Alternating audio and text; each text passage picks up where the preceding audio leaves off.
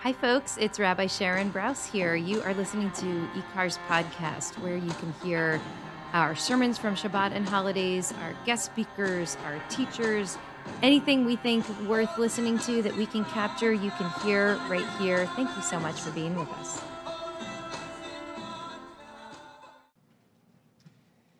God the judge, God the king, the shepherd, the father. The pages of our Machzor are filled with these images of the Holy One, and here's where I am, and perhaps you are too. I'm in need of new images of God. Alongside these oft repeated descriptors in the Machzor, new ways to picture the divine, a different door to walk through in this relationship. These images are always an incomplete picture, but we're attempting to articulate some aspect of God we're hoping to understand, an identity we're trying to position ourselves in relation to. There's a lesser known image in the Machzor that I'm really excited about. It fills me with big questions and possibilities about how to relate to God and who we are in the context of this relationship. Hayom Harat Olam. Today, that is Rosh Hashanah, is the birth of the world. It's not a commemoration of an event that once happened, it's present. In two days, God is giving birth to the world. And that means that God is in labor right now. And if God is in labor, then who are we?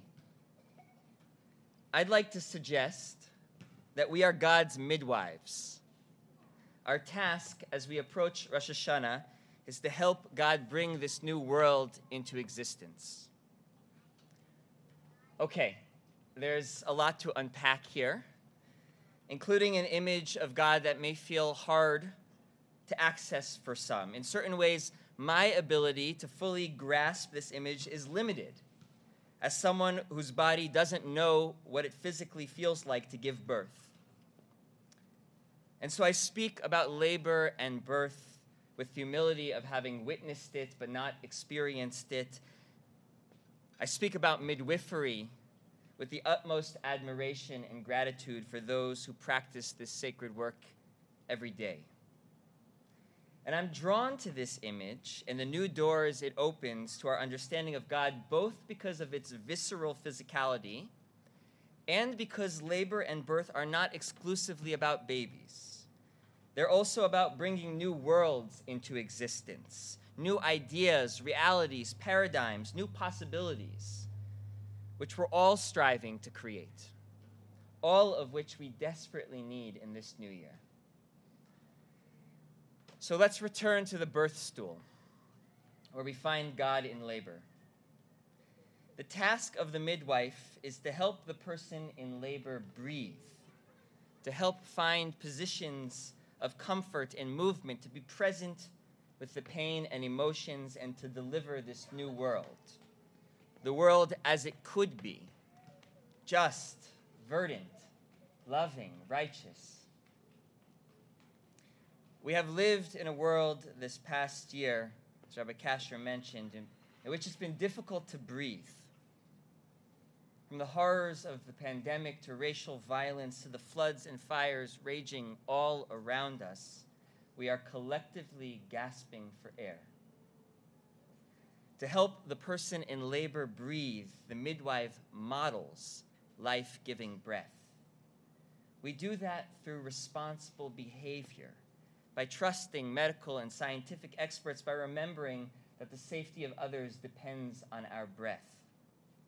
We do that by emulating the great midwives of our tradition, Shifra and Pua, who refused to perpetuate Pharaoh's vision of a hateful world by showing up for the oppressed. We do that by reminding ourselves and one another to breathe between contractions to regain strength for the work that lies ahead. A midwife is attentive to stagnancy, which is often compounded by discomfort and pain.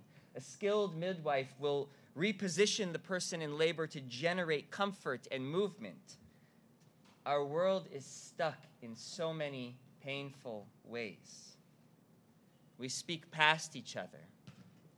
We perpetuate systems that keep people trapped where they are. We forget that Mother Earth can only take so much. But we, the midwives, must work to shift these entrenched positions, to find new postures that bring our world closer to the Olam Chesed God is trying to build, that God is trying to birth. We need not do this work alone. There's an amazing discussion in the Talmud, which the brilliant Hannah Jensen pointed out to me, where the rabbis are discussing what a midwife may and may not do on Shabbat. And they conclude that a midwife can break Shabbat in every imaginable way, from lighting a lamp to cutting and tying, due to the principle of pikuach nefesh docheh Shabbat, that when a person is in danger, we must violate ritual law to attend to their health and safety. This is relatively standard Talmudic reasoning, but then they say something remarkable. If the person in labor is blind, the midwife may still light a lamp, even though that light won't be seen by the laborer. Why? This would seem to be a, an unnecessary violation of Shabbat law. Miyatva data. It settles the mind of the person in labor to know that we're helping each other see what needs to be done. We need to be lighting lamps for each other. We need reassurance that newness is possible, and God needs us to be illuminating the path forward. This light enables us to work together to bring new possibilities into the world safely. Ultimately, this is the profound responsibility of the midwife, one we all share. Any creative process whether it's bringing a baby into the world or a transformative idea, a new organization, that article or piece of music you've been meaning to write, that relationship you're hoping to repair, every creative process needs two things time to grow and helping hands to bring it to fruition. God's creative process needs that, and so do our own. Hayom Harat Olam, it's coming. It's coming. Please, God, we are on the precipice of reality that is more hopeful, more beautiful, full of potential. And we're needed. Our hands are needed. Now is the time to be midwives for each other, for God, for the world. Let's remind each other to breathe to shine light on new responsibilities and new possibilities, and help each other bring forth that new world. Shabbat Shalom.